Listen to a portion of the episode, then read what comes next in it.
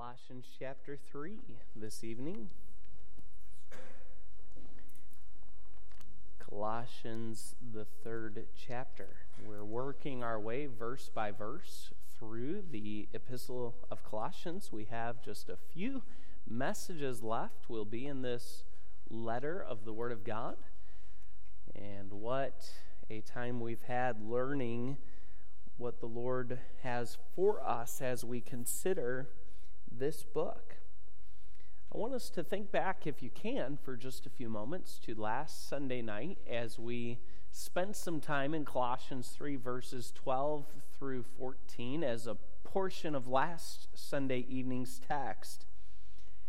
And as you look back at Colossians 3 12 through 14, what did we discover about how the qualities and characteristics described there relate to each other?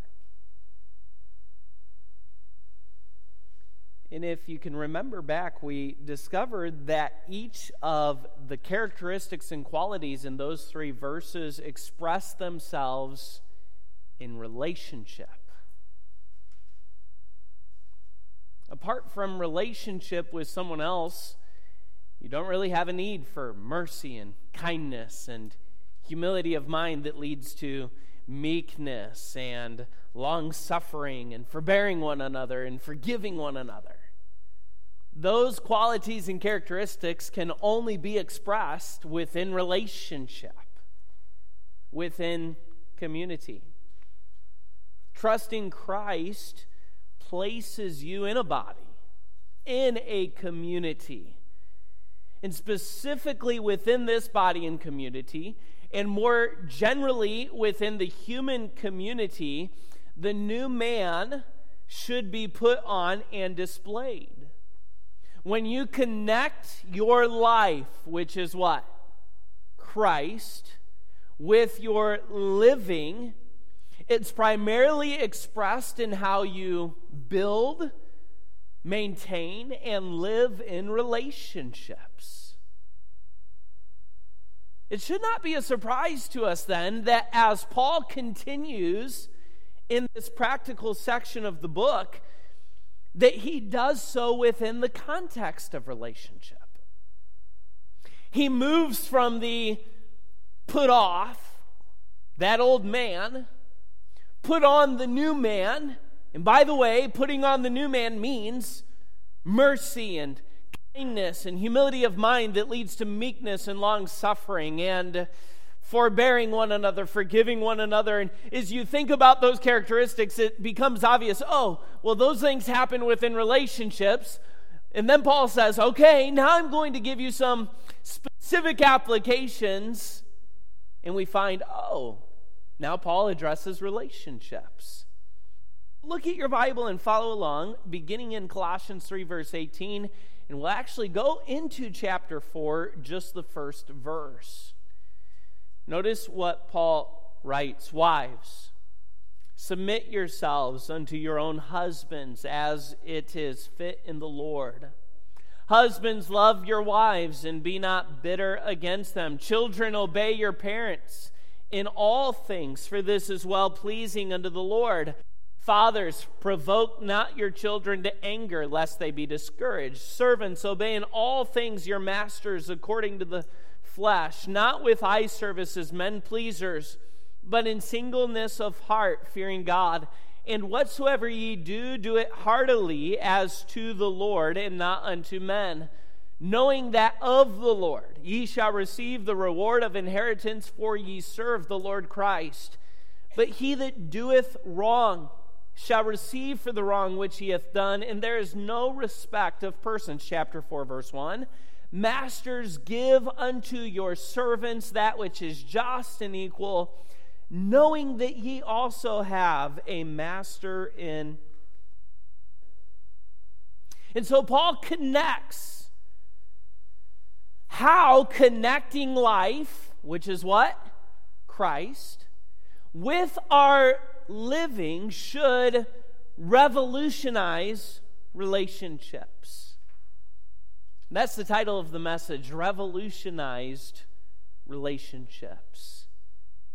And where should that begin, according to the apostle? in the home. Remember that in the context of Colossians 3, all of these relationships that Paul addresses husbands, wives, children, parents, even servants and masters all of those relationships in his context were set within the home.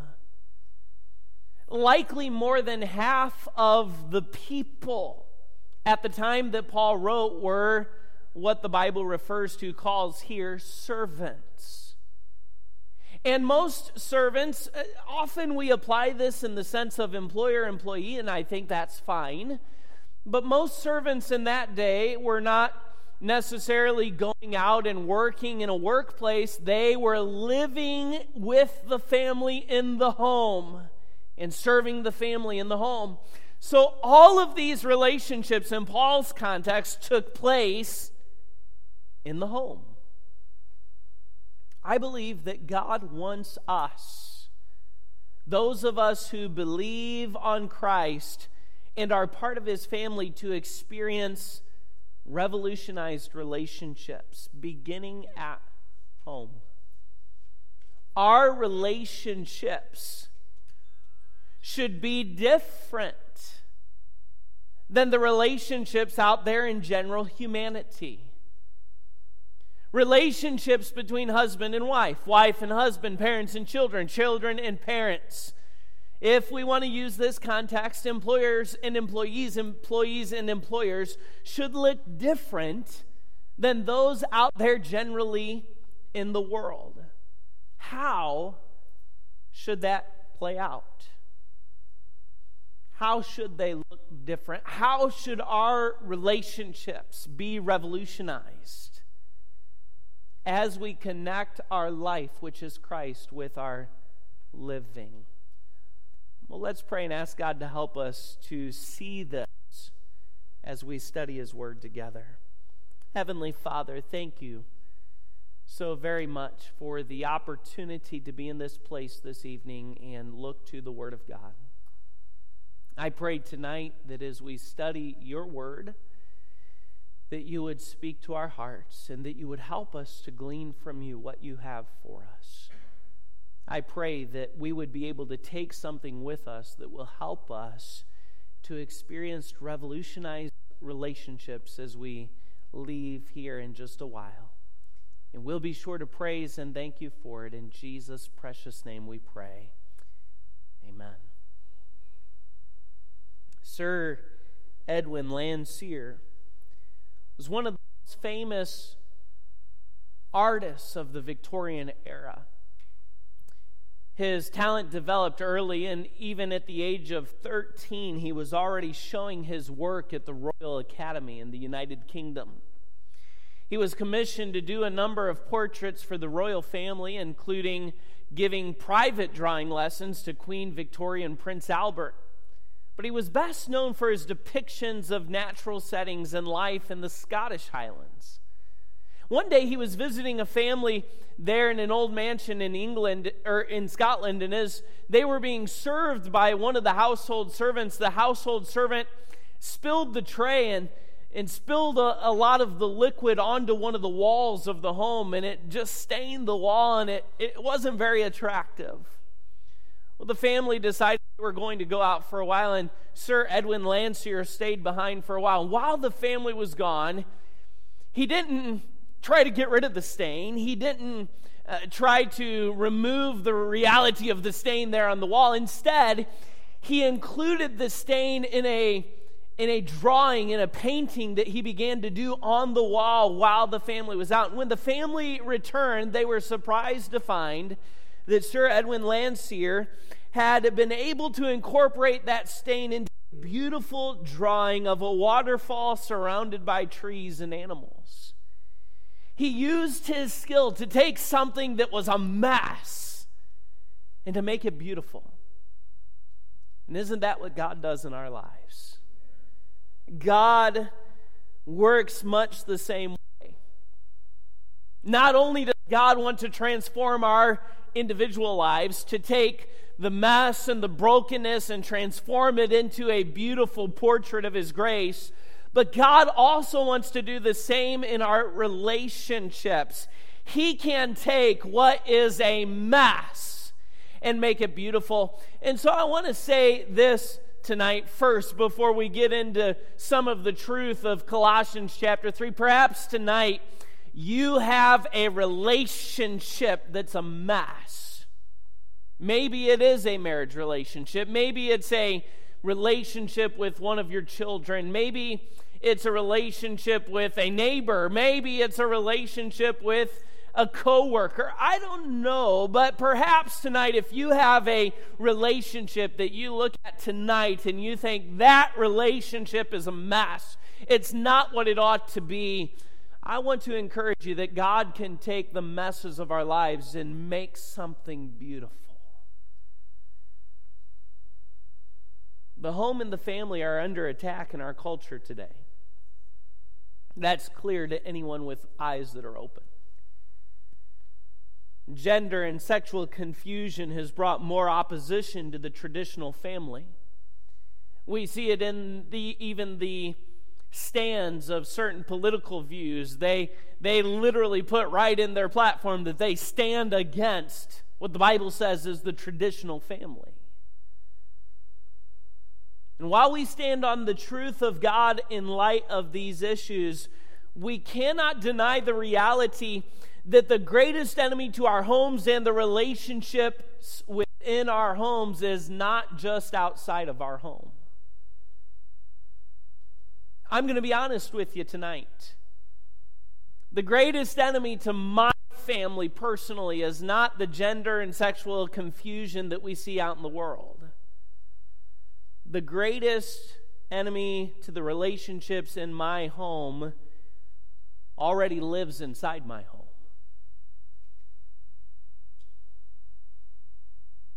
You see, the enemy is invited into our homes when we fail to live out God's truth in our lives and relationships. When I fail to connect my life, which is Christ, to my living in my home and in my relationships within my home, within my relationships within my church family, I have invited the enemy in to do his work at destroying the very foundation of my relationships, of my home. And so I want you to understand this evening, friends. Don't take those things out there to hurt your home. It can happen as you fail to connect your life with your living within your relationships, beginning at your home. Paul tells us that connecting our life, which is Christ, to our relation, or excuse me, to our living, touches all of our relationships. He demonstrated how doing so revolutionizes those relationships beginning at home. So I want us to look at this passage tonight and see how relationships are revolutionized by connecting our life with our living. And the text displays three ways that our relationships will be revolutionized. So I'm going to handle this passage a little differently. Often, when we hear this, we're going to hear the wife address, and the husband address, and the children address, and the servants address, master's address. I'm not going to handle it that way tonight. I'm going to draw some of the more general truths, general truths, but maybe a little more under the surface out for us, and it's going to apply to all of us, regardless of what our homes looks like, regardless of the relationships that we interact with. These will help us. Number one, I want you to see this. Those who live out revolutionized relationships recognize the need to be like Christ. Look, if you're going to have and experience revolutionized relationships in your home, if you're going to have the relationship with your spouse that God wants you to have, if you're going to have the relationship with your parents that you should have as a child, if you're going to have the relationship with your children and train your children in the way that God would have you to, if you're going to have the relationship with an employer or an employee or, or with just others in the family of Christ or in general humanity, you and I are going to need to recognize the need to be like Christ. And I'll tell you, in my experience, preaching related to the home may be the preaching where the need for grace has been the most absent. And that's unfortunate. I want you to think about this for a moment. You step back just a few verses to verses 12 through 14, where we need to put on the new man, which is characterized by mercy and kindness and, and humility of mind that is lived out through meekness and long suffering and forbearing one another and forgiving one another. And you think about those qualities and characteristics and then ask yourself the question where is that going to be most lived out in my life? Where is the need for that going to take place the most? And if you think about it, you'll come to the conclusion those qualities, those characteristics will need to be lived out most with the people you spend the most time with and are closest to. And who are the people that you typically spend the most time with and are closest to? Those within your own home, your household, your spouse, your children, your parents, maybe grandchildren. Uh, maybe it's, it's coworkers that you rub shoulders with a lot. Maybe it's a brother or sister in, a, in Christ right here within the body of Christ. The reality is that those that you're going to have to demonstrate these qualities to mercy and kindness and forgiving and forbearing are going to be the ones that you spend the most time with. The truth is that the place you're going to experience the reality of the brokenness of this world that you live in is fin. That's where we're going to see it demonstrated the most. You're most likely to need to say, I am sorry. And I forgive you to those you spend the most time with. Transparently, as I think over the course of my life, as I go back to my early life, guess who I had to say I'm sorry to the most? My parents and my siblings. Now, now that I'm married and in my own home and have established my own household, guess who I have say I'm sorry to the most? My wife and my children. Is anyone else like that, or is that just, you know, no, Pastor, you're weird? And so the reality is, isn't it? That in your household and mine, the place where brokenness is the most experienced, the place where we most need to exhibit the qualities of a new man, showing mercy and kindness and humility of mind that is demonstrated through meekness and long suffering, forbearing one another and forgiving one another, is in my house, the relationships that I find within my house. Now, I want to say, we have responsibilities to one another in our relationships, don't we? And we'll speak about that more. But the reality is that we will not be perfect. There's no perfect husband, no perfect wives, no perfect dads, no perfect moms. Now I know, I know what happens. We build up an image, don't we? You're you're dating and you're engaged and you build up an image and you get to the altar and oh this is going to be perfect this is going to be great it's going to be a perfect wedding day and that's going to lead to a perfect life and perfect mate and all of those things. And then it doesn't take very long does it? We sensationalize having that first child. And we imagine all that all the daisies and buttercups that life with our first baby is going to be. And then what happens? That first night in the hospital, and you go, What did I do? What have I done to myself? My wife was sharing with me, I shared with someone this morning, I think just this past week, that from the time a, a couple has a baby till they feel like they're getting sufficient sleep again is six years. And I said, No wonder we've been tired for seven plus years straight, and it's going to continue at least another six or seven. We're not perfect, are we? And that shows up day after day after day. So, what do I mean by recognizing the need to be like Christ? Here's what I mean by that. If we're going to have the relationships that God wants us to have, it's not about being perfect. It's about recognizing that if we're going to have the relationships that God wants us to have, we're going to need to be like Christ in forbearing with one another, in forgiving one another, and above all things, choosing charity. Isn't that what he said? Forbearing one another, forgiving one another, verse 13. If any man have a quarrel against any, even as Christ forgave you, so also do ye. Verse 14, and above all these things, put on charity, which is the bond of perfectness. 1 Corinthians 13, you know the passage, but listen to it. Charity suffereth long and is kind. What does he say? The right kind of love. What's the first quality of it? It what? Suffers long. Do you know what that means? Within those relationships where love is to be found, even when it's the right kind of love, there's going to need to be some long suffering involved. It's kind. It envieth not. It vaunteth not itself. Is not puffed up. Doth not behave itself unseemly. Seeketh not her own. Is not easily provoked. Thinketh no evil. Rejoiceth not in iniquity, but rejoiceth in the truth. Beareth all things. Believeth all things. Hopeth all things. Endureth all things. And then verse 13. And now abideth faith, hope, charity, these three. But the greatest of these is charity.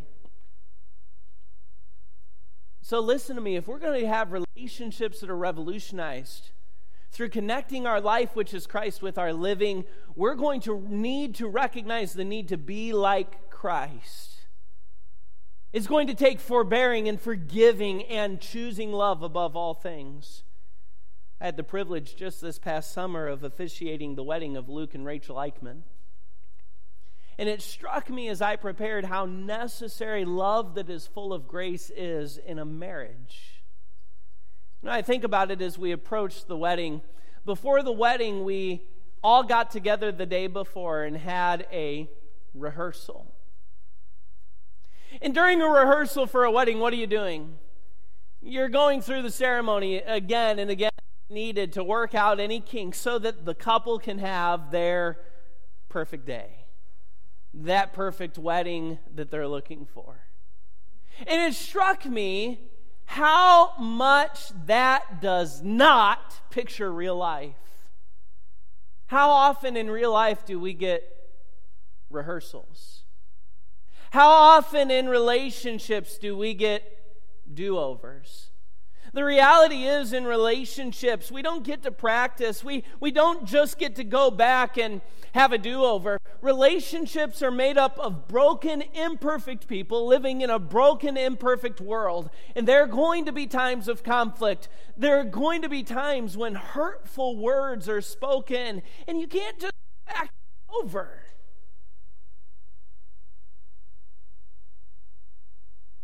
Love of a lesser quality might walk away. Or maybe say, Well, I'll, give you a second chance. But neither one is the quality of love that comes from God and should define the believer in Jesus Christ.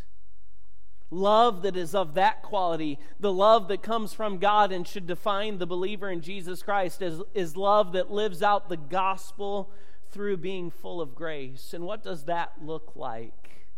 Can I remind you of what it looks like in the gospel? God loved us when we were unlovely. God loved us when we didn't deserve to be loved. God loved us even when we were in the wrong. God loved us There was nothing in us worthy of his love.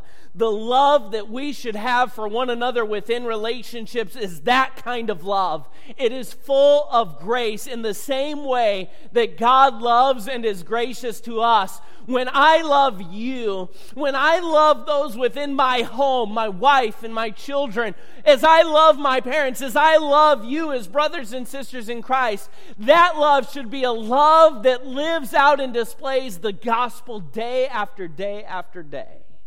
I'm going to choose to love even if someone is unlovely. I'm going to choose to love even if there's nothing worthy of the love. I'm going to choose to love even when that person's in the wrong. That is the kind of love and grace that should fill our relationships. And that is what it means to recognize the need to be Christ like. If we're going to experience revolutionized relationships, we need to recognize the need to be like Christ. Number two, those who live out revolutionized relationships prioritize pleasing Christ. Isn't it amazing? That in these nine verses, chapter 3, verse 18 through chapter 4, verse 1, where these household relationships are discussed, nine, in these nine verses, seven times the Lord is made the subject of our living. Notice the phrases that make it clear. In verse number 17, he says, As it is fit in the Lord.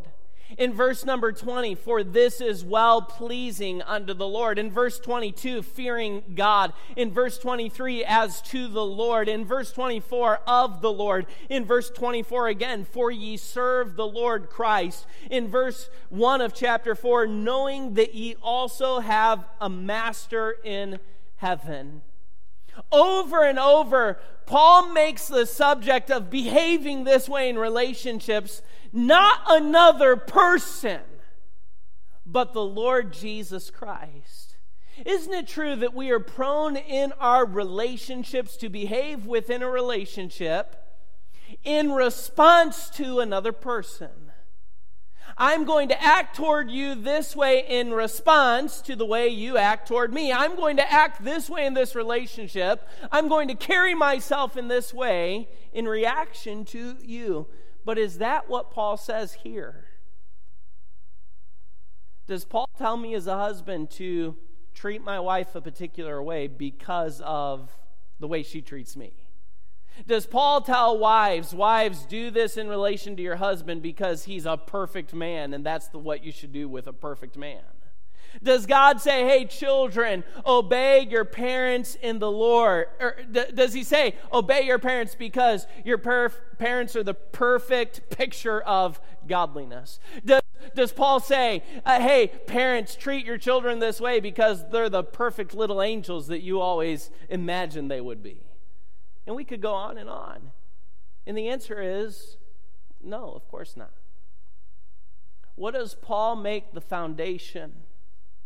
Of how I treat others in relationship Jesus. And the desire there should be in my heart to please Him. Now, again, I want you to please hear and know my heart because I've heard this kind of preaching. Preaching that places the burden of responsibility for one person on another person misses the entire point. And I've heard it wives, you should do this only in this situation. Husbands, you should do this only in these situations. And that's what it's made out to be. And and if one goes off the rail, it's because you failed in your responsibility. And if the other goes off the deep end, it's because you failed in your responsibility. Preaching that is focused that way completely misses the point. And we're prone to live that way. My responsibility as a man, as a husband, as a father is to do right before the Lord, regardless of the actions of anybody else. My responsibility as a husband is to do what is right, regardless of how my wife responds or doesn't respond. My responsibility as a father is to do right with my children regardless of their response. My responsibility as a child to my parents is to do right regardless of how they live out their lives. My responsibility is to the Lord, not to another person. And so you need to recognize it's the teaching of this passage and all of Scripture that my behavior should have its basis in Jesus period. Even in my relationships, I should behave to love my wife and not be bitter against her, to love her as Christ loved the church, to dwell with her according to knowledge because of my connection with Jesus. And nothing short of that, nothing outside of that. And so, as a husband, I will love my wife well, not because she behaves as a wife well. Well, I'm not going to make the decision to fail because I feel like she's failed in some way.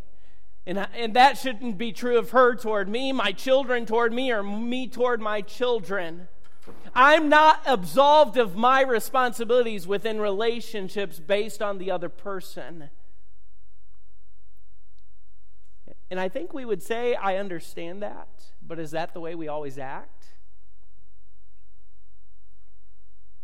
I know we all live in a messed up world. And things do not always operate according to God's design. There are some, perhaps even right here, who have broken marriages, broken homes, broken relationships. And there are a multitude of reasons why these things happen, and it is impossible to deal with every situation like that in a message like this. But regardless of all of that, this truth remains in every one of those situations.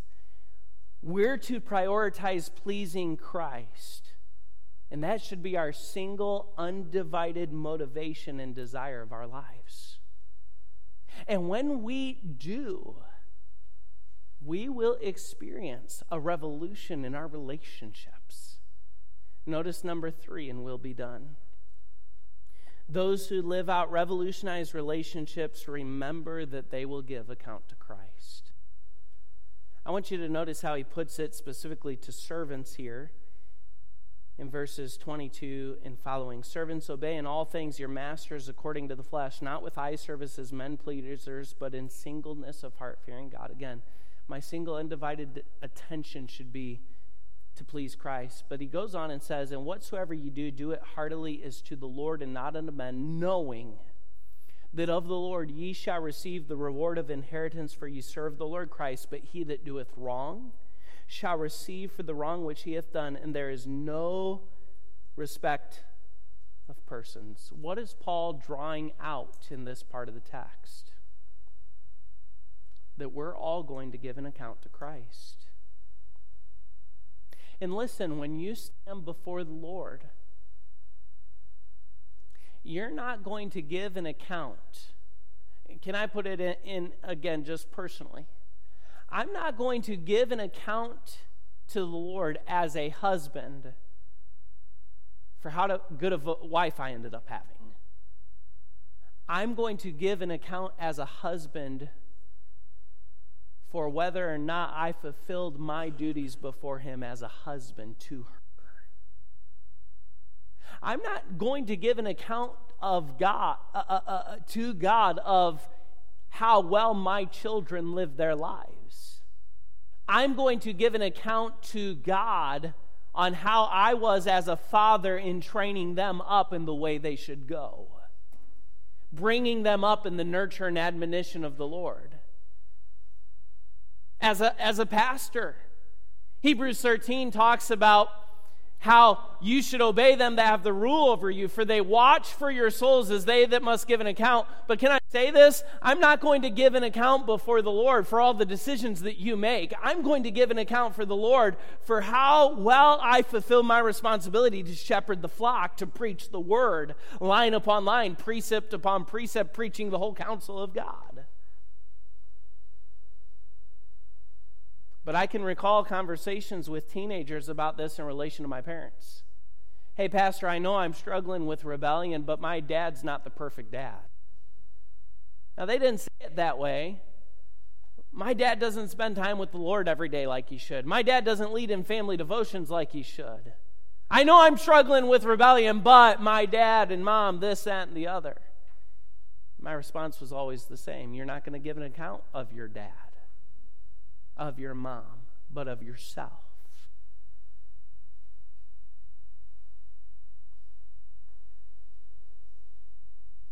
We should be more concerned with what Jesus sees than what others see because ultimately we're going to give an account to Him. We answer to Him. keep in mind, we're going to give an account of ourselves, not the actions or lack thereof of someone else. So, wherever you are in life and whatever the makeup of your home is today, connecting your life with your living will revolutionize relationships. Recognize the need to be like Christ. Determine to prioritize pleasing Christ. And remember that you will give an account to Christ. Your relationships in your home need you to take these steps. Can I say tonight that having right relationships is not the key to salvation? Jesus is.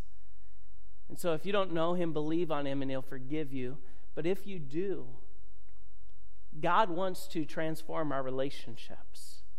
Sometimes they end up a little messy, but God can make something beautiful out of them. Maybe tonight it's your marriage relationship that's struggling, is a little messy. God can transform it make it beautiful. Maybe it's a relationship with a wayward child that is a, a difficulty. God can take what is messy and make it beautiful. Maybe it's with your parents, maybe it's some other relationship. Can I encourage you, wherever you are and whatever that looks like for you tonight, practice putting these steps in place. You focus on being Christ like. You prioritize pleasing Him above all else. And remember that you're going to answer to Him for yourself and live out that truth. Let's bow together. Father, thank you so very much for how you give us practical help for our relationships through your word. And I pray tonight that as we all have relationships that we experience within our homes, outside of our homes, Lord, help us to remember that our responsibility is not the other person per se. Our responsibility is certainly not the actions of another person, but our responsibility is to you and to live as you would have us to.